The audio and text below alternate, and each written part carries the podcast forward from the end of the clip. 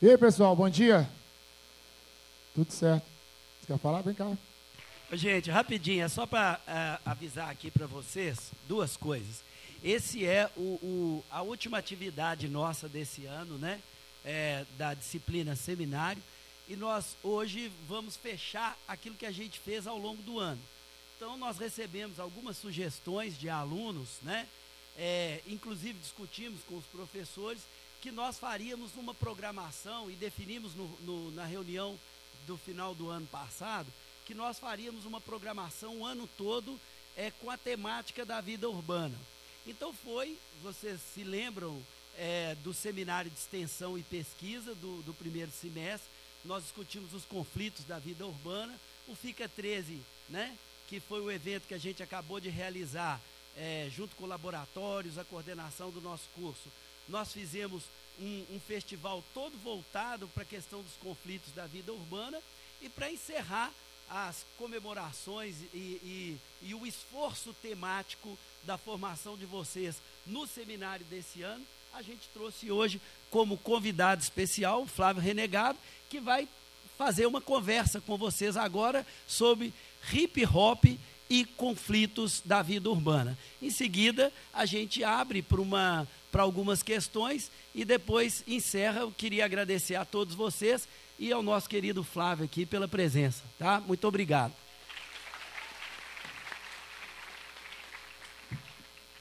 É, é, vamos falando, né? depois a gente vai vendo a dinâmica. É, obrigado aí pelo convite, satisfação tá aí. Bom estar trocando ideia com vocês aí. É, ah, só dar um informe aqui, a Fernanda está aqui com CDs aqui. Quem quiser comprar, esse CD que eu trouxe aqui é o Outono Selvagem. Nossa, tô chique, tem até propaganda. Esse CD é o Outono Selvagem, é o disco que eu estou lançando agora, é o meu trabalho mais recente. É, essa última música que eu toquei agora é tema do disco. E é um disco que ele trata, acho que até a ver com um pouco do universo que a gente vai discutir aqui hoje. É um disco que ele fala sobre pecados e virtudes. É, as músicas elas são pecados ou elas são virtudes. Mas antes de chegar nesse ponto, eu vou, vou voltar aqui um pouco na história. Bom, meu nome é Flávio, eu sou do Alto Veracruz, zona leste de BH aqui. Sou filho da dona Regina, sou filho do meio da dona Regina. Sou o segundo filho de três meio-irmãos. É... Minha mãe ela veio do interior São João de Matipoca, zona da mata de Minas. Ela, ela veio trabalhar né, de diarista né, em Belo Horizonte. Ela ficou grávida do meu irmão. Aquela história, né? Aquela velha história, né? Filho do patrão, aquela parada, pá. E aí ela ficou grávida do meu irmão mais velho, depois ela me teve com 21 e teve a minha irmã com 26. É, sempre morei no Alto Veracruz. Eu até os meus 11 anos de idade, eu era um cara altamente treinado para ser serviçal, né? Que é isso que eles fazem com a gente, né, no gueto, né? Educa para ser serviçal o tempo inteiro. E um dia estava tendo uma semana de arte e cultura na minha escola, e eu tinha 11 anos de idade, aí teve uma roda de capoeira Angola. Eu fiquei fascinado com aquela parada. Eu falei, cara, eu quero fazer essa parada. E comecei a fazer capoeira. E a capoeira foi meu primeiro contato com a cultura, com a arte. Foi a minha introdução, vamos dizer assim. E a capoeira foi muito legal, porque ela me ensinou coisas que eu não refletia até então, né? Eu não tinha nem a mínima disso. Eu sabia que era preto, né? Mas eu não entendia a questão de classe, não entendia a questão racial, social que a gente vive. A capoeira me mostrou isso. Ela me ensinou a ter esse tipo de olhar. Me ensinou sobre disciplina e hierarquia. Me ensinou o que era ser negro. O porquê que eu estava numa comunidade economicamente pobre. E porque a maioria das pessoas que estavam naquele lugar também tinham minha cor e a estrutura familiar bem parecida com a minha também, né? E a capoeira foi me mostrando esse, tipo de reflexão. E aí, quando eu tinha 14 anos, eu conheci o hip hop. E o hip hop foi uma parada muito forte para mim, porque eu saí do treino de capoeira, fui para casa de um amigo, a gente ligou o rádio, estava ouvindo uma rádio comunitária. Eu nem sabia que era rádio comunitária também, fui entender que ele era uma rádio comunitária depois. E, e aí na hora que a gente ligou o dial, assim, tocou já Tá aí de DJ 1, corpo fechado. Aí eu falei, cara, que música louca. Aí depois, na sequência, tocou Racionais, Homem na Estrada. Melhor, fim de semana no parque. E eu falei, cara, esse cara fala uns bagulho igualzinho à minha vida, né, mano? Falei, pô, essa parada é muito doida, eu vou cantar essa parada também. E aí eu cismei que ia cantar rap, mas na minha, época, na minha época não tinha Google, né, mano? Aí tinha que ir pra biblioteca. Aí foi a primeira vez que eu entrei na biblioteca na minha vida, fui entender que era o hip hop. Pesquisar. E aí é, tem uma, um fato muito interessante, que o hip hop ele me levou a, a participar da associação de bairro. E aí eu, com 15 anos de idade, virei diretor da associação de bairro. Só que antes de eu virar diretor, eu conheci a dona Valdete, que é do grupo Meninas de Sinhá, ela foi fundadora do grupo Meninas de Sinhá nossa matriarca lá da comunidade, ela já nos deixou e tem uns dois anos. É, mas a dona Valdete, depois da minha mãe, é, acho que é a pessoa que mais me ensinou coisa na vida. Ela estava tendo, ia ter um evento da Associação de Bairro, Dia Internacional da Mulher. Aí me falaram que ia ter o um evento, estava com meu grupo de rap, cheio de cheio de hormônio, né? Querendo pôr para fora né, e tal. Cheguei para ela e falei, dona, fiquei sabendo que vai ter um evento aí e tal, tô com um grupo de rap e eu queria tocar. Ela virou e falou assim, é, você sabe o que é o evento? Eu falei, não. Ela falou assim, é o Dia Internacional da Mulher. Eu falei, não, legal. Ela falou assim, sabe o que é o Dia Internacional da Mulher? Eu falei assim, não. Aí ela pegou e falou assim, então faz o seguinte, faz uma música sobre o Dia Internacional da Mulher. Se a música ficar boa, você toca no evento. Aí o que aconteceu? Voltei para a biblioteca, segunda vez na minha vida, né? Fui pesquisar o que era o Dia Internacional da Mulher. Fiz uma letra e tal. Mostrei para ela, ela curtiu, ela falou, você vai tocar no evento. E aí eu comecei a colar com o pessoal da associação, porque eu vi ali que era uma oportunidade de eu poder mostrar meu, meu trabalho, minha arte mesmo ali. Eu estava afim de fazer. E ela viu que eu era um cara interessado nas coisas, ela foi e falou, pô, vem participar com a gente aqui da associação e, e tal. E aí, dentro do processo da associação de bairro, é, um dia a gente estava trocando uma ideia, nós falamos, não, precisando ter um centro cultural aqui na comunidade. E aí, nós ficamos pensando como que a gente ia conseguir viabilizar um centro cultural. Aí a gente já tinha, né, na época do, do, do Patrus, na prefeitura, ele colocou um programa que chama Orçamento Participativo. Eu não sei se vocês já ouviram falar. orçamento participativo, o que, que é?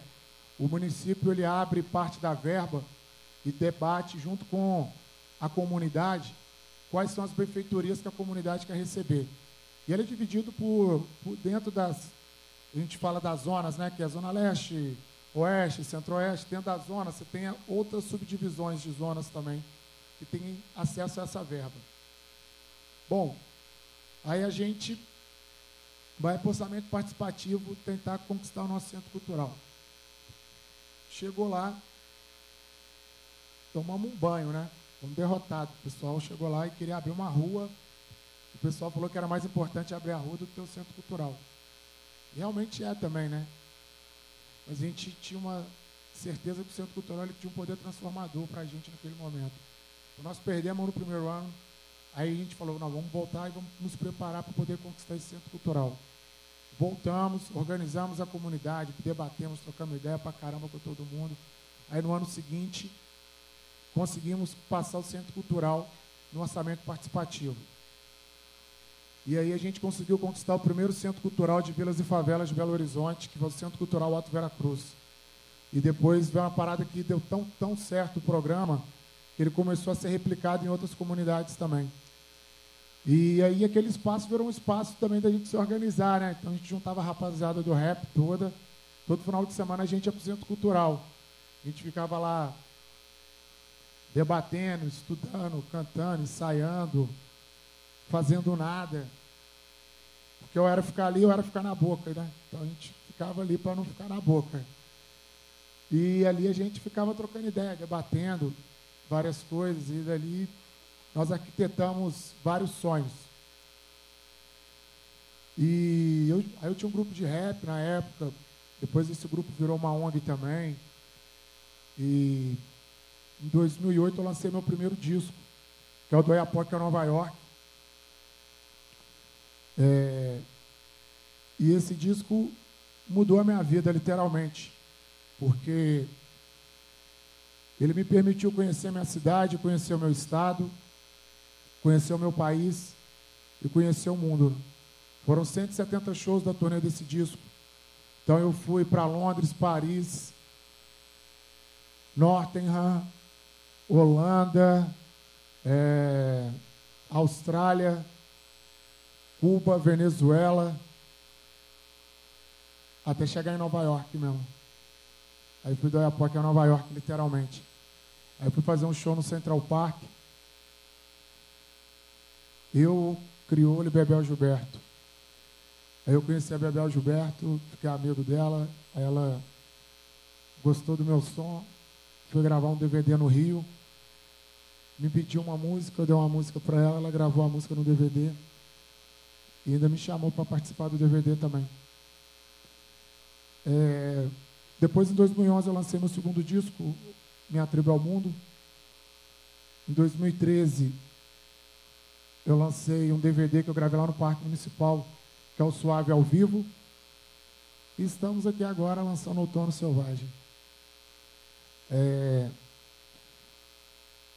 Bom, isso tudo serve só para ilustrar que é o seguinte: primeira coisa,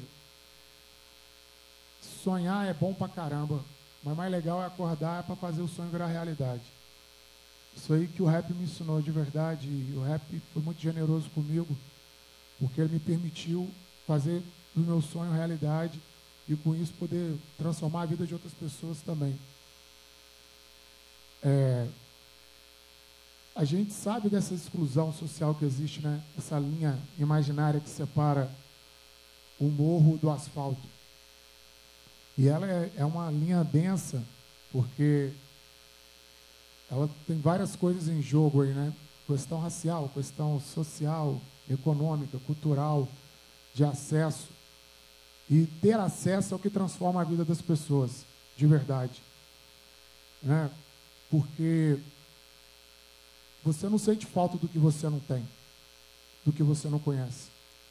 Você só consegue sentir falta de uma parada que você tenha, teve acesso. É, mano. Então, se você uma vez na vida viajar, você vai querer viajar sempre, porque você viu com uma parada legal. Você conheceu a praia e você fala, pô, a praia é maneira. Quero uma praia todo ano. Então, quer dizer, quando você tem a possibilidade do acesso, isso transforma. E muitos meus amigos de infância, as pessoas que nasceram onde eu nasci, eles não vão conseguir acessar muitas coisas que eu acessei. Por uma questão social que a gente tem implementado no nosso país, de verdade. E quando a gente tem acesso, a gente vira dono, a gente se sente parte, né? Porque a minha música ela me empoderou de uma forma que eu hoje eu me sinto cidadão da cidade. Hoje eu me sinto parte dessa cidade. Hoje eu contribuo com a cidade, eu questiono a cidade, eu trago informação ou não. Mas o acesso ele me permitiu. Então acho que o mais importante é isso, a gente fazer com que as pessoas tenham a possibilidade do acesso. E vocês, como vocês estão num lugar de formação de opinião, de acesso à informação, uma parada muito legal, ainda mais sendo comunicação, né? Vocês ainda podem falar com a massa, né? Vocês podem, de alguma forma, devolver isso aí para a sociedade. Então, bicho, sejam legais, porque vocês estão tendo uma oportunidade legal para caramba na vida. Muita gente lá fora não vai ter a oportunidade de estar aqui com vocês, então sejam legais aí com o mundo, que o mundo vai ser legal com vocês também. Firmeza?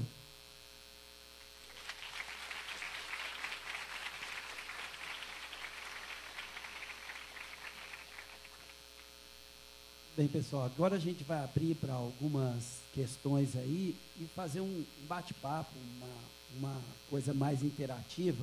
Então, quem quiser fazer pergunta, o pessoal está com os microfones posicionados aqui. Fica de pé aí, a, a turma que tiver com os microfones, para passar aí para quem quiser levantar algumas questões para o Flávio, ok?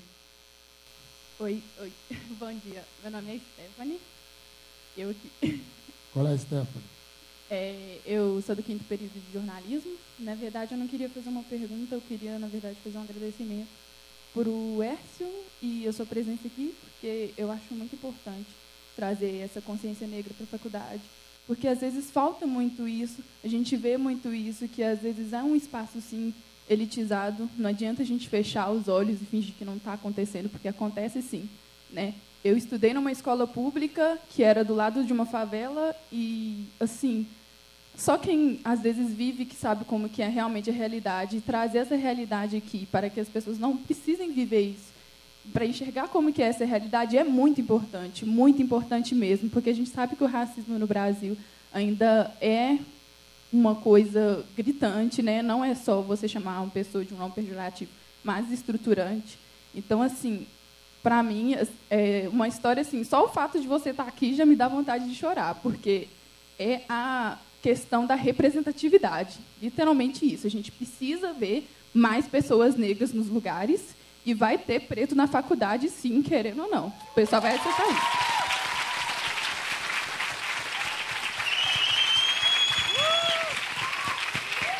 Obrigado, Stephanie.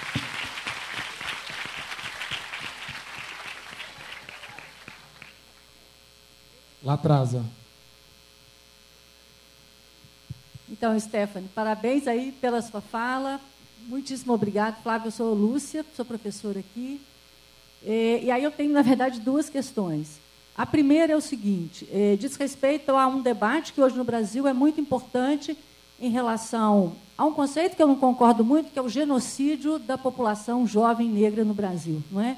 Então, no Brasil, se morrem 55 mil pessoas por ano, é uma parte muito significativa diz respeito a jovens, né, até 25 anos, negros, pobres, enfim, né, é essa marca. 57%. É. Desses 55 mil por ano, 57% são jovens negros. Isso aí. Então, é, eu quero é, saber o seguinte: em que medida a arte que você faz tem contribuído para essa discussão, né, para que a gente possa realmente dizer não a isso? Essa é a primeira questão. E outra é, diz respeito à cultura da paz, que está relacionada a isso, e que hoje está relacionado tanto, claro, a uma violência policial, mas também uma violência que ocorre muito nas relações é, do mercado ilegal, sobretudo do tráfico de drogas. Como é que você vê isso na sua comunidade? Como é que isso tem sido discutido? E como é que a sua música também fala sobre isso? Obrigado pelas perguntas, ótimas contribuições aí. Valeu. É, bom, sobre a questão do genocídio da juventude negra, a parada é que a gente vive numa sociedade que a conta não fecha, né? Literalmente. A gente vive num lugar que é, a gente vive dentro do sistema, o sistema governamental que é o capitalismo aí, e a conta não fecha. Alguém tem que ser explorado para alguém se dar bem. E não tem condição de todo mundo ter acesso às mesmas coisas de forma igualitária. O capitalismo ele não prega isso. O capitalismo ele prega que você tem que explorar o outro para você se dar bem. E miséria é lucrativo. A morte dessa população negra é lucrativa. Isso acontece Desde quando a gente é colônia, entendeu? Desde sempre aconteceu no Brasil. É, bom, é, a gente ter essa juventude sendo exterminada nas comunidades, primeiro é um processo de controle populacional que eles estão fazendo de verdade, e outra higienização social também, né? Você vira e fala assim, ah, vamos pôr os pretos para vender droga ali, fica todo mundo ali brigando pelas bocas de fumo, eles se matam entre eles ali, o que não morrer ali, a gente manda PM para terminar de fazer o serviço. Porque é isso que acontece de verdade. A gente não tem. Como, como que você me explica? A gente foi um país. Nós temos 500 anos, certo? Desses 500 anos, a gente viveu 400 praticamente com o povo sendo escravizado. Acabou esse período do processo de escravidão, a gente não teve nenhum programa de reparação de danos com a população negra. A única medida que se teve até hoje para poder reparar esses danos causados foi a cota, que eu considero uma medida merda, de verdade, mas é a única medida que se tem. Então eu visto a camisa da cota por isso, mas que eu acho que é uma medida avançada para poder retribuir os danos causados com a população negra, não, está longe de ser, porque a gente fica discutindo cota uma galera que é, nós somos 55% da população e a gente está discutindo cota de 20%. Não estamos discutindo nem meio a meio. Nós estamos discutindo 20%. E 20% de cota no Brasil mudou a estrutura do país completamente. Eles estão desorientados, porque eles não aguentam ver preto e pobre alcançando acesso à informação. Isso desestrutura o país, porque eles acham que preto e pobre tem que estar na senzala até hoje. Só que a gente está aí, a gente é teimoso, não é não, Stephanie? Gente bota para fuder nessa parada.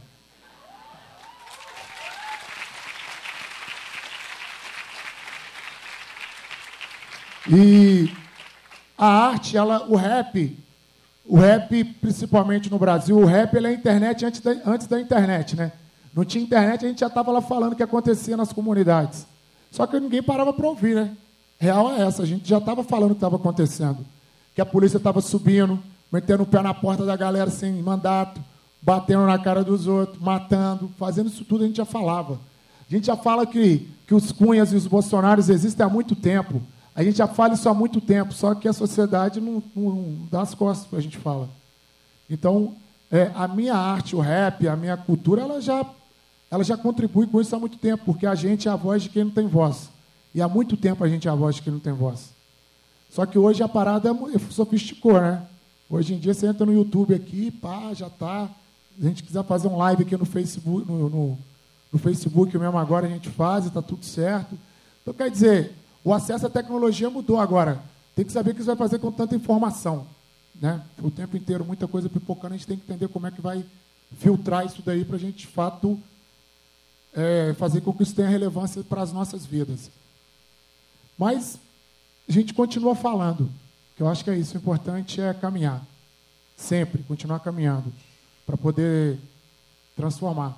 Mas, de toda forma, acho que se a minha arte já salvou a minha vida, tá bom, né? Eu já sou um preto a menos na estatística, né? Então já começou bem. Se eu puder salvar mais uns 10 no caminho, eu estou feliz também. Porque eu acho que é isso, né? É, sobre a cultura da paz, é, acho que eu não estou sendo a melhor pessoa para falar de paz, não, porque ultimamente eu estou em guerra total. Comigo, com a sociedade, com tudo. Eu estou naquelas coisas de. É, eu sou taurino, né? Eu fico, eu fico Sabia, né? Aí eu sou cabeça dura, estou naquelas coisas de fechamento de ciclo, então eu, tô, eu sou o caos em pessoa ultimamente. Então, eu não estou muito bom para falar de paz, não, porque a gente está em tempos de guerra, né? A gente não está. A gente não leva muito a sério, mas estamos vivendo tempos de guerra nesse país. E vai ficar pior. Muito pior. Porque a gente está vendo a questão da recessão chegando, e esse governo golpista aí está suprimindo tudo que a gente teve acesso nos últimos tempos e está todo mundo deixando passar batido. Mas está deixando passar batido porque está numa situação confortável ainda. Por que que acontece? A gente teve um alargamento da pirâmide social, então quer dizer, a gente teve uma população que não acessava dinheiro, começou a acessar, começou a ter condição, só que agora com essas medidas que estão sendo feitas aí, essa população vai voltar a ter uma recessão, vai descer mais. E quando a periferia desce mais, começa a passar fome. E quando a favela passa fome, o asfalto sangra. Sangra mesmo. Aí vai começar a ter a sequestro do relâmpago, saidinha de banco. Você pode olhar no centro da cidade, tem mais pivete. Ano passado não tinha o mesmo tanto que tem hoje. Então, quer dizer, são reflexos do que a gente vai enfrentar daqui para frente. Quer dizer, a polícia já está mais na rua, já está mais repressiva, nas comunidades já está chegando, apavorando. Então, quer dizer, na moral, se está ruim, vai ficar, vai ficar pior. O pessoal pode esperar. De verdade. O que nos resta é tentar ser ser humano melhor para poder ajudar o próximo, para a gente poder amenizar o que vai acontecer. Mas o Brasil vai ter tempos sombrios pela frente aí. Do meu olhar, né? Tomara que eu esteja errado. Tomara. Isso aí. Alguma outra pergunta? É, Flávio, meu nome é Mauro, eu sou do oitavo período de jornalismo. É, você falava aí que a gente está em tempos de guerra, eu acho que a gente tem que estar tá em guerra mesmo, porque pelo menos como comunicólogos, a gente não pode ficar parado enquanto a gente vê tanta injustiça do nosso lado, né? E o que eu queria te perguntar é, sobre a sua visão como um, um jovem negro, dentro desse contexto aí que você cresceu, que você acabou de retratar para a gente, como que você acha que a gente pode levar mais essa mensagem da, de, de tentar combater mais essa desigualdade, todo esse desequilíbrio aí que tem no nosso país nos dias de hoje? Qual é o seu nome? Mauro. Ô Mauro, bem complexo. Acho que essa resposta ela não tem, ela não está pronta ainda. Acho que ela já está aqui para a gente construir junto, de verdade. Porque eu posso falar várias coisas, falar para você fazer um post no Facebook, eu posso falar para você ir para uma ONG, fazer serviço comunitário, eu posso falar para você ter mais consciência na hora de votar, eu posso falar uma, uma série de coisas que eu acho que é esse, todo esse contexto junto. Mas eu acho que mais do que isso é a gente estar tá aberto, a gente, de fato, está a fim de construir, a gente está disposto a fazer com que isso é, realmente aconteça. Porque não é. Porque essa parada, tem uma parada que a gente vive na sociedade que é o seguinte, né? A parada do fazer a minha parte. Né? Tipo assim, ah, eu faço a minha parte e tá tudo certo, né, mano? Aí eu vou dormir com a consciência tranquila, né? É igual só que a galera esquece que a gente está falando de vida, a gente está falando de ser humano, a gente está falando de construção social. É diferente de eu fazer a doação para poder salvar a baleia azul. Né? Vou lá no Greenpeace, dou um dinheiro lá, salvei a baleia azul. Né? Não é isso. Eu não estou aqui, ah, eu vou ali salvar um pretinho hoje, vou dar um dinheiro ali e está tudo certo. Não, não é isso. A gente tem que entender que essa construção ela é diária, porque a gente está numa luta para poder construir. E é que a gente ainda não parou para perceber que tem uma diferença entre briga e luta, né? Briga tem hora para acabar. Luta é para uma vida inteira. Então a gente tem que entender que nós estamos aqui para lutar, tá ligado? É para construir. Porque a gente, por mais que. Né, não estou falando para todo mundo virar Che Guevara, abandonar a família para o meio do mato para fazer revolução, não é isso. Mas a gente entender que eu tenho os meus momentos de lazer, eu tenho tudo, mas quanto cidadão, eu estou exercendo o meu direito de cidadão de verdade, os meus, meus deveres de cidadão. Ou eu voto no cara, eu presto atenção no mandato do cara para poder cobrar o cara se ele está fazendo é, direito, se ele está fazendo certo. Eu me preocupo com isso. Certo? Eu eu estou olhando se o meu prefeito está fazendo o que ele tem que fazer de verdade, se o vereador realmente está fazendo as leis que vão contemplar essa cidade. A gente tem que fazer esse, todo esse, esse vai e volta o tempo inteiro, para a gente entender também, porque ser cidadão, cara, é difícil. Entender o que é ser cidadão é de mais difícil ainda. Então a gente tem que estar nessa construção e parar com o jeitinho brasileiro, né? O jeitinho brasileiro é que arrebenta tudo, né, mano? Todo mundo quer parar onde não pode, todo mundo quer dar um, um dinheiro pro cara ali para furar uma fila, quer, quer pagar menos imposto que o outro, alguém quer sempre burlar a lei, tá ligado? E é nessa hora que começa a estragar tudo. A gente tem para a gente poder acessar e reivindicar os nossos direitos, a gente também tem que cumprir com os nossos deveres. Eu acho que isso vai mudar quando a gente elevar um pouco mais o nível de consciência para a gente construir em outra perspectiva. Certo?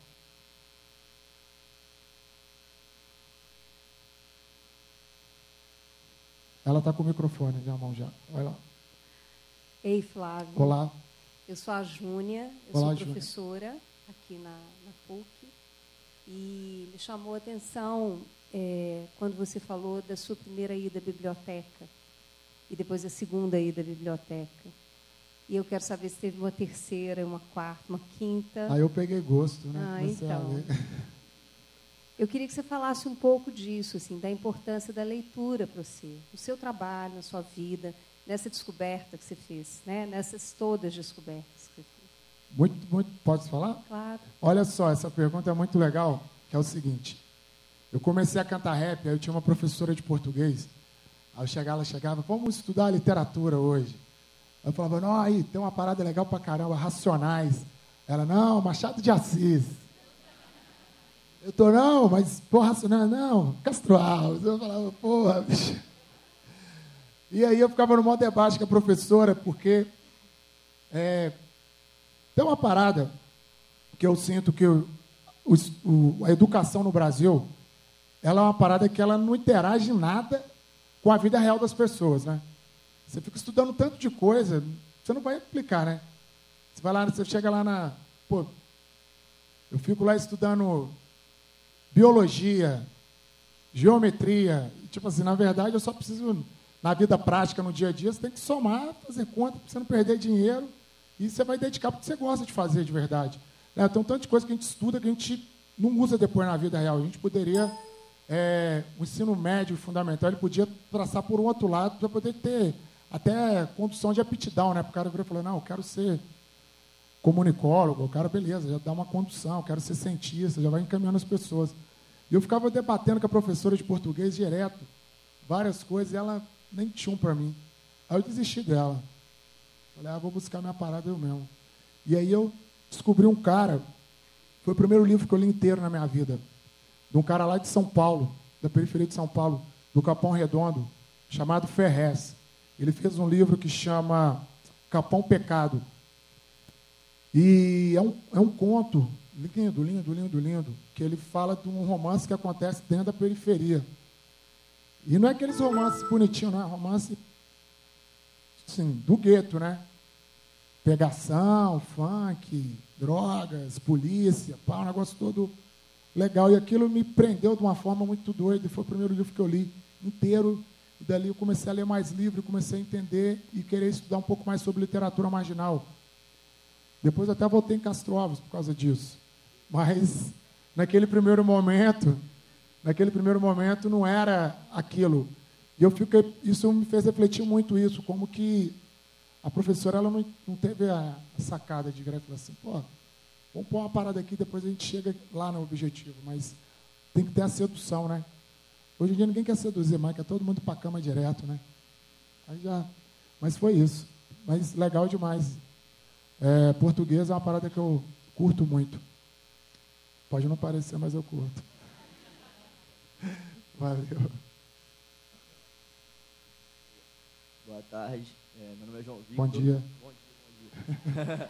Estou no quarto período de publicidade e ano passado você fez a participação na música da Anitta, né, que foi tema da novela da Globo. E, tipo assim, o rap em Minas tem pouca visibilidade comparado com São Paulo, Rio de Janeiro e tal.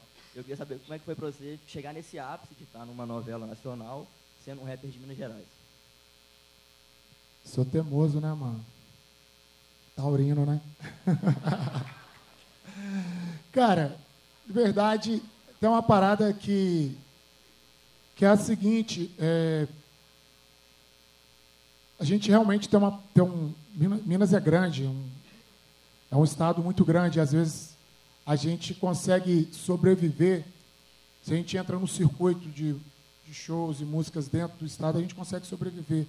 E realmente sair dessas montanhas aqui é uma dificuldade, né? Tem um minério, uma parada que fica puxando a gente. E, mas eu sempre fui um cara meio abusado, assim. Eu gosto de andar, eu gosto de interagir, eu gosto de, de conversar, eu gosto de, de roletar. E, e aí eu fui fazendo amizade mesmo. Tenho vários amigos, Rio, São Paulo, e eu me jogo muito para lá também. Então isso, isso ajuda. Mas eu não sei se isso, eu posso falar que isso é um, foi um ápice, não, dentro do meu trabalho. Porque eu acho que isso aí é mais um, mais um degrau na construção do trabalho, sabe? Porque para mim, eu acho que, eu acho que o ápice do meu trabalho não vai ser pôr uma música na novela. De forma alguma. Isso pode ser uma estratégia comercial do trabalho. Mas, sei lá, o ápice para mim é poder pô, rodar o mundo com a minha música, isso é, um, isso é vitória, sabe, de verdade. Poder fazer com que a minha música mude a vida de alguém, isso para mim agora, isso aí são coisas que a gente vai conquistando. Pô, lógico, eu não estou desmerecendo, é legal, é, pra caramba, mas eu acho que para mim eu considero isso como mais um, uma etapa, mais um dia de trabalho. Né? Acho que não, eu não fico nessa vaidade de achar que. Porque tem gente que fica, né, mano? Achar que resolveu a vida colocando a música na novela. E não é. Nem, nem cantar com a Anitta resolve a vida também não, viu? Mas é isso aí. Mais pergunta? É, bom dia, Flávio. Bom dia. É, meu nome é Natália, eu faço jornalismo. E a minha pergunta é mais um pouco sobre a educação, na verdade. É, a gente sabe muito bem que o rap tem salvado vidas, é, futebol, esportes em geral, tem salvado muitas vidas na comunidade. É, mas eu vejo das pessoas que eu tenho contato, que não são muitas, infelizmente, que as pessoas esquecem que elas podem também outras coisas, né? Que elas podem ser excelentes professores e ir para outras áreas do conhecimento também. É, como que a gente pode reverter esse entendimento da comunidade? Como que a gente pode estimular de alguma forma as pessoas a ir além, muito além, a ser o que elas quiserem mesmo, ter vontade de fazer outras coisas diferentes também? Bom, verdade, eu considero isso seguinte, no meu ponto de vista, no quem vem do gueto, a gente é treinado para, como eu falei aqui no começo, a gente é treinado para ser mão de obra. Né, o tempo inteiro. Você é treinado para ser mão de obra. Você não é treinado para ser um cara que tem opinião um cara que exerce opinião. E nem sonha. Você tem que acordar, trabalhar, estudar, dormir, acordar, trabalhar, estudar, dormir. Você vira máquina, né? Você não é um cara moldado para ter opinião. E eu acho que quando você começa a ter perspectiva, é quando você começa a sonhar. É isso, a gente tem que gueto a sonhar de novo. A galera esqueceu o que é sonhar. Acho que quando você começa a ensinar o cara a ter possibilidade, ter visão, ter um caminho possível a se traçar, o cara muda. Não tem jeito, é natural. Eu um dia desse estava pensando tanto que eu mudei mesmo, pelos acessos que eu tive na vida. Eu era muito bronco assim mesmo, tá ligado? Cara rústicozão mesmo. E eu acho que ainda sou um pouco, né? Mas a gente vai moldando mesmo, vai se transformando. E eu acho que é isso, é, é ter acesso, é ter possibilidade, oportunidade, é sonhar. Quando a gente faz isso daí, cara, o cara vira um monstro. Qualquer um vira um monstro. Porque você, você tem meta, você tem foco. Acho que é isso, fica todo mundo hoje muito assim, né? Eu tenho um amigo lá na, no alto, ele é, ele é dono da maior boca que tem lá, na comunidade. E eu lembro que a gente era moleque, a gente ficava lá. Ah, você vai ser o quê? Ah, quando eu crescer, eu vou ser jogador de futebol. Ah, quando eu crescer, eu vou não sei o quê. Chegava na vez dele e falava, não, mano, você é dono da boca. E ele virou dono da boca. Ele tinha objetivo. A parada dele era muito clara, desde moleque. Quer dizer, para ele era aquilo, tá ligado? Quando ele teve acesso a entrar no crime, chegou matando uns três, pá, pá, pô no terror. Porque ele estava muito focado no que ele queria. Então, quer dizer, a gente tem que pegar esses caras com esse talento aí, esse foco todo aí, pôr o cara para administrar uma parada. Imagina, o cara desse aí administrando uma empresinha de alguma coisa aí. O cara é mega empresário. O cara mexe com dinheiro, mexe com tudo, sabe? controla pessoal, manda, manda, volta, toma a boca do outro. Pá. O cara é o maior estrategista. A gente só não aplica bem o talento dos caras. Mas os caras estão aí. E periferia é um caldeirão de gente fervendo para fazer alguma coisa. E às vezes as pessoas não têm muito o que fazer e aí se degladia, mas tem. A gente só precisa focar, conduzir essa energia para algum lugar, alguma coisa producente.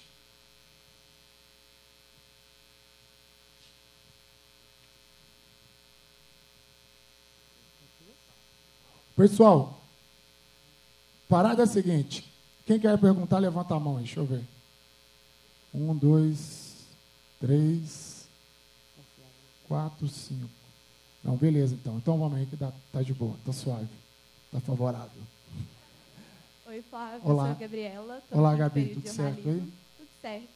Então, hoje, ah, hoje não. Esse ano eu tive a possibilidade de ir no prime, é, primeiro Festival de Vilas e Favelas de inverno. Eu fui lá na, no Alto Vera Cruz, na Rebeldia, participei das coisas. E eu vi que a mídia, ela simplesmente mostra o que lhe convém. E eu queria saber se vocês têm outras alternativas, assim, para, tipo, mostrar o que vocês têm. Porque eu vi que o que você fez lá, o que a comunidade fez, é de extrema importância. é, a galera indo lá, é, aprendendo a grafitar, tirar foto, tinha muita oficina. Então é uma coisa extremamente necessária que as pessoas elas nem ficam sabendo às vezes e que elas não têm essa vivência, elas não botam a cara e vão lá fazer, entendeu? Não vão lá ajudar, não vão lá cobrir. E eu queria saber se vocês têm outras alternativas e a gente, enquanto estudante jornalista, o que, que a gente pode fazer para melhorar essa mídia que não está nem um pouco legal? a nossa alternativa agora é o Facebook da Gabriela, que nós vamos usar agora para poder divulgar mais coisa. Cara, na verdade é isso. Acho que tudo está mudando. Não tem, acho que também eu não fico muito estressado mais com essa parada de mídia. Porque a mídia também não é isso tudo aí mais não, tá ligado? Já mudou, é outra parada. É, mas eu fico feliz é isso, você poder ter ido, ter curtido, a gente está aqui hoje. E com certeza você vai poder replicar isso aí com a gente aí no próximo festival. Inclusive, final do ano agora a gente vai fazer a Kizomba da Vera, que é uma festa que a gente faz todo final de ano perto do Natal. É, os dois últimos anos a gente teve a presença aí do Vanderly. Esse ano ele deixou a gente. E ele vai ser o nosso homenageado aí desse ano. E na sequência, a gente também tem um samba de Noel que a gente faz todo dia 25 de dezembro também. É isso. Pessoal, pode, quem quiser conhecer um pouco mais da Rebeldia, a Rebeldia é uma ONG que eu tenho. E esse ano a gente conseguiu nossa primeira sede física. E a gente fez o Festival de Vilas e Favelas. A gente tem que, estamos com vários outros projetos para acontecer também. Quem quiser conhecer um pouco mais, dá um like lá no Facebook, Associação Rebeldia. E daqui a pouco a gente vai pedir para vocês contribuírem para ajudar a divulgar mais aí os trabalhos que nós estamos desenvolvendo. Mas valeu, Gabi. Obrigado por você ter ido, a gente ter trocado essa energia boa. Valeu. Oi. É, bom dia, Flávio. Meu bom nome é dia. é Aline. Eu faço sétimo período, é, sétimo período de publicidade e propaganda. E agora meu TCC é sobre rap e engajamento político. Nós estamos pegando algumas questões do rap crioulo e olhando a repercussão no YouTube.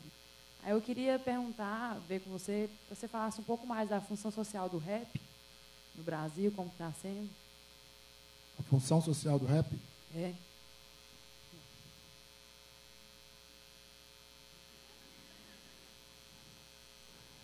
Bom, não, é, é porque eu fico pensando várias coisas.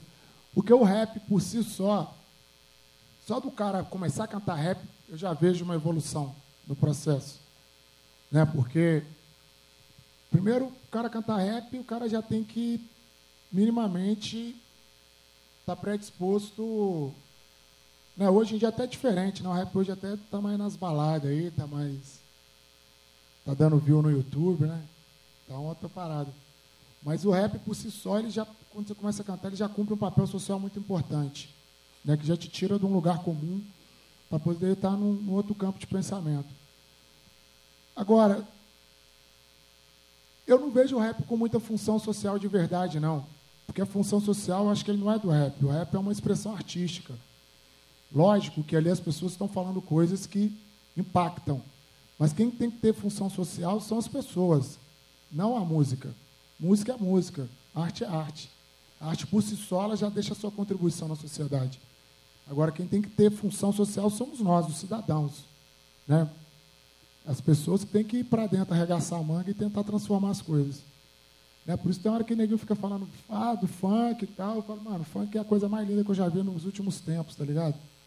Porque é uma parada que imprimiu um conceito estético, sonoro, de uma série de coisas dentro da comunidade hoje, que os jovens hoje se veem, se reconhecem dentro dessa perspectiva.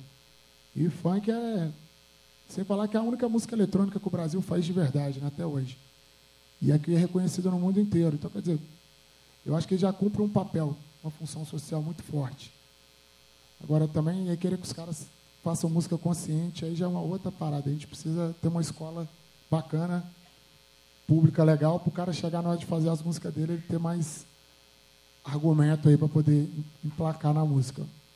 Mas é porque eu acho que a arte por si só já tem esse papel, as pessoas, a gente tem que focar no ser humano, no cidadão, para a gente transformar mesmo. Valeu. Oi, Flávio. Oi. E aí, tudo bom?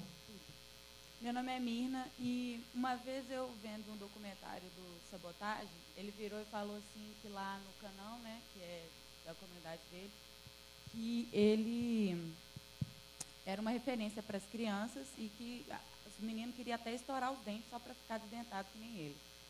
E, e também o MC da Canta, né, que o futuro está nas crianças. E eu queria saber como você é, se vê como referência para as crianças, principalmente na comunidade. Mina, vou te contar uma história. Quando eu comecei a cantar rap, eu achei que eu era um Malcolm X em pessoa, né? Eu, falava, não, mano. Esse, foi um livro, esse livro mudou minha vida, Malcolm X também, viu? Biografia dele, eu fiquei doido, né? E aí, quando eu, foi bem na época que eu comecei a cantar rap, então eu falava, cara, eu tinha toda a convicção do mundo que eu ia fazer uma revolução. Não, vou mudar o mundo, vou mudar meu país, pá. E aí eu, a gente ia fazer show, tinha um grupo de rap, a gente ia fazer show, subia no palco, cheio de mim mesmo, né? E ficava falando, pô, que eu represento a minha comunidade, não sei o quê, e pá, e pá. E aí a minha comunidade não ia no show. Aí eu, do tempo, aí eu, quando eu fiz o, o meu. Antes de eu lançar o meu primeiro disco, eu fiz o show que me levou a fazer o disco. Foi meu primeiro show solo. E a Rede Minas transmitiu esse show. E aí eu lembro que um dia eu estava no ponto de ônibus lá no, no alto, sentado assim esperando o busão. Aí passa uma tiazinha. Ela olha assim para mim, pá. Fala, menino, você que estava na televisão, cantando os rap lá e tal? Eu falei assim, sou eu mesmo. Ela pegou e falou assim, continua. Isso é muito legal o que você está fazendo. A gente precisa de mais gente como você. Aí foi a primeira vez que eu me senti realmente representante da minha comunidade. Mais do que eu falar que eu sou referência, ou que eu disse, que eu ficar falando que isso, as pessoas que vão falar. Porque a gente a gente não é, eu não, eu não viro referência porque eu estou falando que eu sou referência. Quem faz de você referência são as pessoas. As pessoas que estão naquele convívio elas vão te dar esse mérito. Então, às vezes, a gente fica muito nessa, né, de achar que a gente é foda pra caralho, mas a gente é foda porque a gente sobrevive. Eu não sou foda porque eu. Ah, eu sou o cara. Não, quem faz de você o cara são a, é a comunidade, as pessoas. Então a gente tem que trabalhar para poder ter esse retorno, ter esse carinho. Eu, eu. A minha música é uma música que eu não, eu não sei te falar o porquê, mas é uma música que conversa muito com a molecada. As minhas meninadas escutam meu som fica pirado. Meu show vai, tem hora que vai então, hora que eu fico pensando, né? Meu rap deve ser um rap muito. Acho que eu faço introdução ao rap, né? Porque que vai de família, vai de tiozinho, com os filhos, é um negócio que eu fico assim, tentando entender até hoje, eu não entendo por quê. Mas é, eu acho legal também, porque eu acho que a minha música ela fala com quem é de fora do rap também. Então, acho que isso é legal nessa perspectiva. E agora, essa parada de ser referência, eu acho meio complexo mesmo. É uma parada que eu fico trabalhando muito para ser referência de ninguém, não. Eu tento ser referência para mim mesmo, às vezes, sabe? Já é uma dificuldade. Então, é uma parada que eu acho que é isso. Quem tem que ser referência para os meninos é os pais, tá ligado? A gente tem que ter pai e mãe legal para caramba aí, para poder ser referência para os filhos. Aqui eu tô para trocar uma ideia. Minha música é isso, minha música é para ser companheira das pessoas. Agora, referencial você tem que ter em casa, que é isso que vai te fazer ser um ser humano mais legal. É, bom dia. Bom dia. Meu nome é Maria e eu queria saber é, o que, que você acha que pode ser feito para a favela ser mais introduzida no contexto social, porque é, desconstruir a favela é impensável, porque tem toda já um caráter muito bem formado e uma cultura envolvendo esse, o lugar e tal. Então, qual seria uma solução para oferecer para as pessoas melhores qualidade, melhor qualidade de vida, melhores condições, mantendo o, o, o, a essência da comunidade? Jogar uma bomba no Congresso Nacional.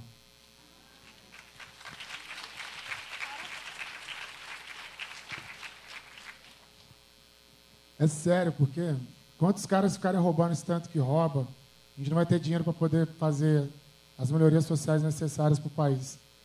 Eu acho que isso é uma parada que a gente tem que mexer muito na estrutura nossa quanto país para poder fazer, pensar que A gente tem que incluir mais as pessoas. A nossa sociedade é a sociedade da exclusão mesmo. Incluir é uma parada, tem que mexer na estrutura mesmo para poder mudar. Bom dia, Flávio. Meu Salve. nome é Lucas. Salve, é, Lucas. Eu queria fazer uma pergunta que entra até um lado pessoal seu e talvez de alguns colegas que talvez você já tenha conversado sobre. É na questão do rap, na, o rap como uma crítica social e eu vejo às vezes nos shows de rap muitas coisas que são criticadas pela música, algumas pessoas são atitudes que estão sendo praticadas pelos pelos espectadores durante o show ou o modo de vida dos espectadores você, como cantor ali em cima, como você vê isso e, e, como é a sua relação com o público em um show, em um lugar é, onde seu público vive a sua realidade e onde é um lugar que não é da sua realidade? Cara, é um negócio. Isso é um debate muito complexo, né? Porque é o seguinte: é, durante muito tempo, o rap ele ficava confinado a estar no gueto só. Né? E do, do tempo para cá, a Zona Sul vem consumindo rap mesmo. E eu não vejo problema com isso, de verdade. Porque, cara, se a gente não sair do gueto para ganhar esse dinheiro, eles vão colocar os Backstreet Boys para ganhar esse dinheiro. Então, melhor esse dinheiro vir para o gueto, né, mano? Circular aqui também. Agora, cara, é aquela parada também. Eu não acho que, que o rap ele tem que ficar pagando lição de moral para ninguém, não, entendeu? A gente fica vivendo vê muito isso daí, né? Todo mundo gosta de querer pagar lição de moral para o outro o tempo inteiro. Então a gente tem que preocupar muito mais, mano. É isso que a gente falou aquela hora aqui, tá? Tem que preocupar muito mais em melhorar você, tá ligado? Você no seu dia a dia.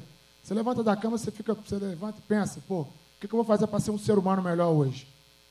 É porque a gente fica o tempo inteiro apontando o dedo para os outros, né, mano? A gente quer achar o defeito no outro.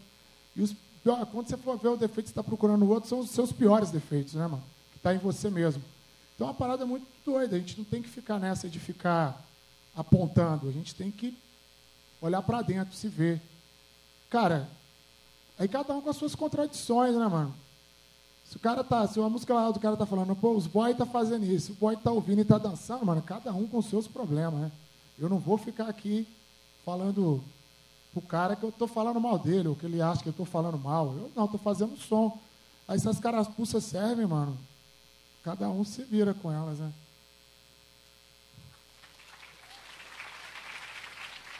Valeu. Oi, meu nome é Bianca. E eu aí, faço Bianca? publicidade, tudo jóia? Tudo certo. E você falou do menininho que ele teve um objetivo e ele conseguiu. E eu acho isso muito legal, porque às vezes o que falta na cabeça das pessoas são sonhos, e ir atrás desses sonhos. E a publicidade muitas vezes te estimula, seja comprar alguma coisa ou ir atrás de algo. Eu queria saber como que você acha que a publicidade podia estimular essas pessoas a irem atrás dos seus sonhos, a querer crescer, ter vontade de crescer, sabe?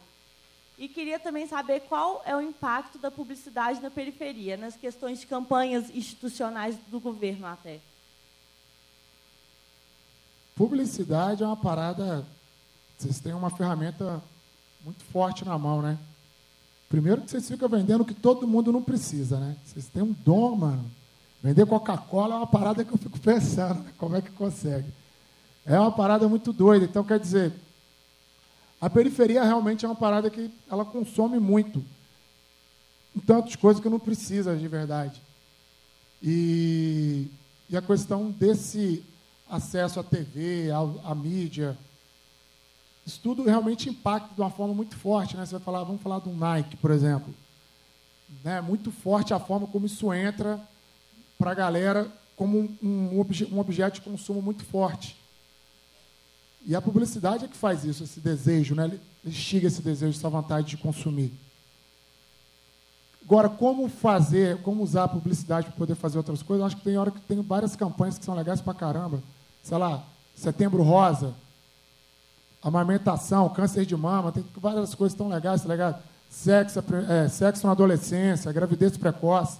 Tem tantos temas que vocês podem trazer e jogar na discussão para poder viralizar nas redes, isso virar uma parada para a gente debater quanto sociedade. Né? Porque também é uma parada que vive uma contradição fodida. Você vai falar o quê? O cara não vai. É, ele é publicitário, ele não vai vender a parada que ele foi contratado para vender por ideologia e fica com, e morre de fome. Eu não sei. Ah, na moral, você que é publicitário, você que vai resolver isso daí. Estou brincando, mas é isso. Acho que a gente tem que ter um pouco mais de procurar mais os lugares, associações, ONGs, sei lá, tentar prestar um serviço aí quanto voluntário, tentar contribuir com a galera. Porque tem muita gente fazendo trabalho bom que não sabe falar que está fazendo, entendeu? E precisa ter alguém para ajudar a comunicar isso daí. De verdade. Agora a última pergunta. Meu nome é Mireia. Mireia. E Mireia, tudo certo? Sou do quinto período de publicidade. Não é bem uma pergunta, mas é mais ou menos uma resposta e um elogio da pergunta que te fizeram ali sobre sua música alcançar, né?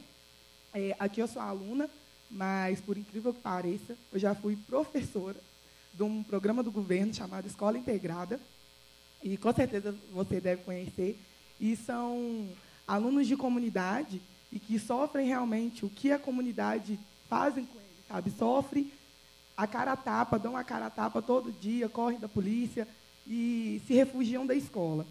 E eu queria falar, quando você, quando você falou que não sabe o que o rap faz na vida do aluno, é, teve um dia que um aluno falou comigo, é, eu estudava com eles muito cinema e música, essas coisas, e eles falaram comigo sobre uma, uma música, que eu não vou cantar a música, mas eu vou citar, que fala, nossa, professora, olha que bacana, é, tem uma música que fala que até no lixão nasce flor. E eu entendi o que ele disse, porque depois ele falou assim, e o que a sociedade nos impõe, que nós somos lixões, né? E a gente tem uma flor dentro da gente. A gente pode ser flor. Com o sonho, a gente é flor. Então, eu queria falar com você que o hip hop introduz sim na vida deles. São alunos de 9 a 14 anos eles fazem toda a diferença no mundo que vai estar, tá, o mundo que eles estão abrindo, tudo, as portas que estão abrindo. Então, é questão um agradecimento mesmo, tanto pelo hip hop, tanto pelo funk, porque vocês aí em cima, vocês não podem ver. Você sim, porque é de comunidade e tudo mais. Mas, às vezes, a música, as pessoas que cantam e passam para a gente não pode ver o, a palavra, o, o toque da palavra que vocês falam. E, e quando ele fala que é, é, é salgada e pesa uma tonelada, e você vê a criança saindo chorando porque a mãe foi estrupada, porque o pai foi, foi preso, foi morto, e ele próprio foi estrupado pelo pai, pela mãe, e, e ele entende o quanto é salgado, o quanto pesa, é, você entende o que, é que a música faz na vida de uma pessoa. E é isso.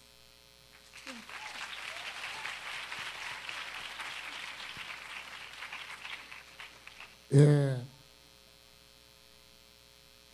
essas duas citações foram do Racionais, né? Que rolou.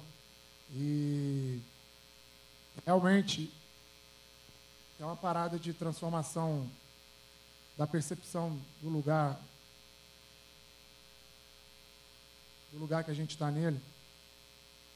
Esse negócio tá, acho que está com defeito. Dessa sensibilização, sabe? É, é, quando eu falei aquela parada do, da função social, eu acho que é muito mais as pessoas, por exemplo, do mesmo, a gente está falando do, do, mesmo, do mesmo estilo musical, por exemplo, racionais, da mesma forma que você está falando do lixão nasce flor e da lágrima que pesa uma tonelada, dentro do mesmo estilo musical você tem o Gabriel Pensador falando que loura é burra. Que, sabe, então não é, eu não falo, não falo que é tanto rap. Por isso que eu falo que são as pessoas, tá ligado? Porque o Mano Brown, para poder escrever aquilo, ele teve uma, uma vivência. Ele passou por uma parada de vida que levou ele a escrever aquilo. E tem gente que não vai acessar aquilo, vai falar outras coisas. Então, cada um vive e consegue falar da realidade que tem mesmo. E daí traz esse, esse valor aí, esse, essa forma de tocar a gente mesmo, né? Mas eu acho que é isso. Isso que eu falo, quando a gente consegue salvar dois, três, já está bom, porque nós já estamos fazendo outras sabotagens, outros Manos Braus, outros MV Bill. outros Emicida. Eu acho que é isso. Magia negra.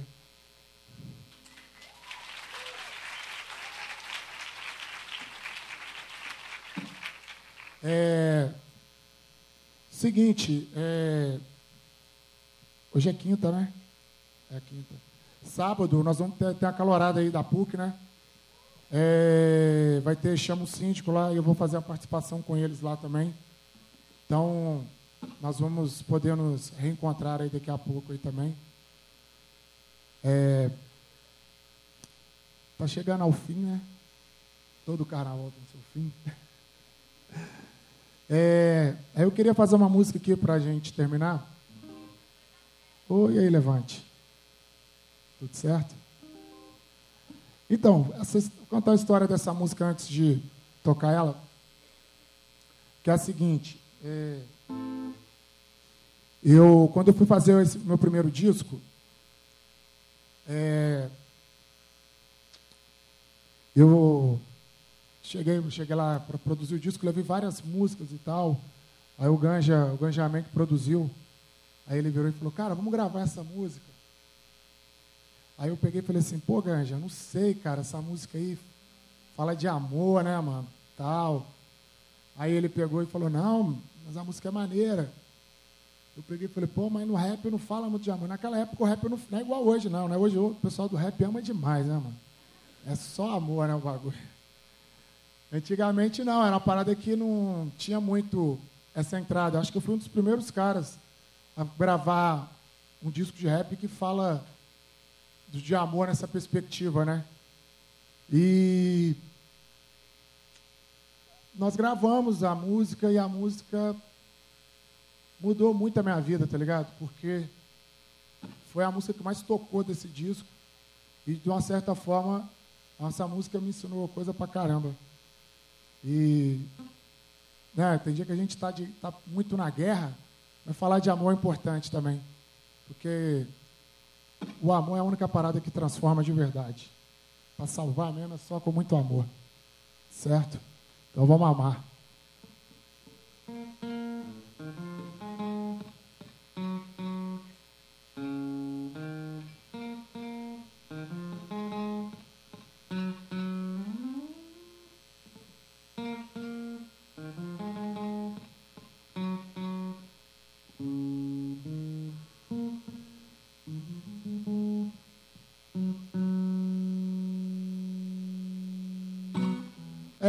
Não gosta de me ver de bermuda, mas se assanha quando a barba mal feita ganha nuca. Diz que é minha, me quer só seu.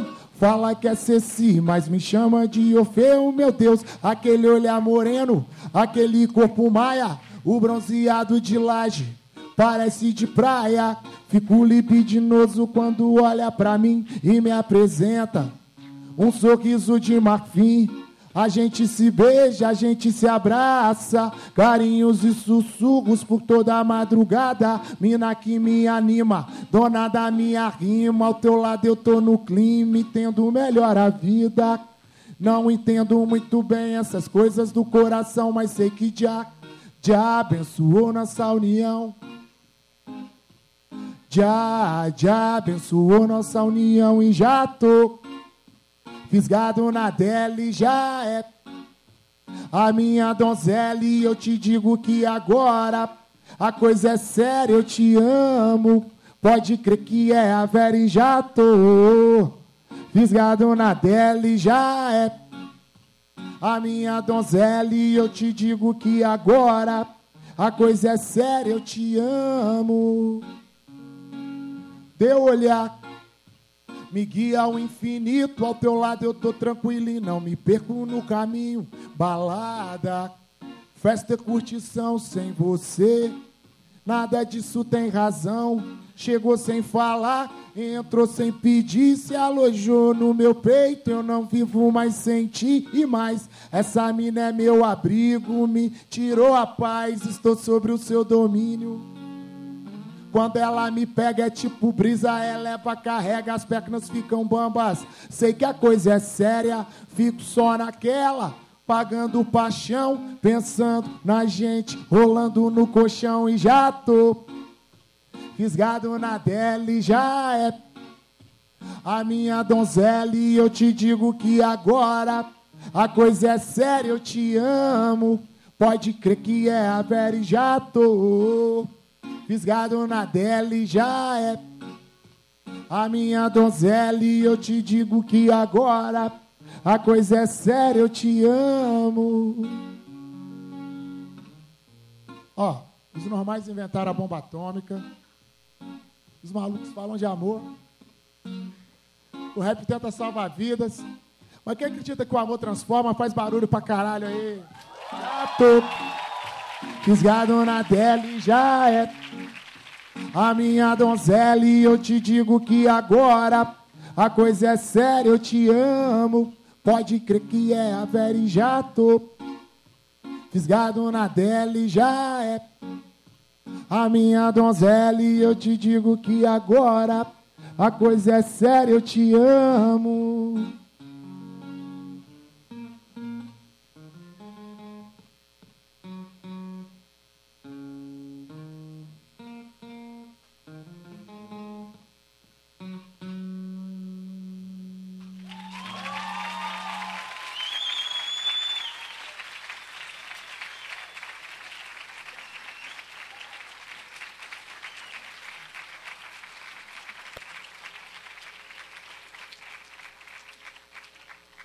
Pessoal, muito obrigado, muito amor, muito amor. Vamos ser ser humano mais legais. E é desse jeito. Vamos fazer uma selfie aí para terminar legal.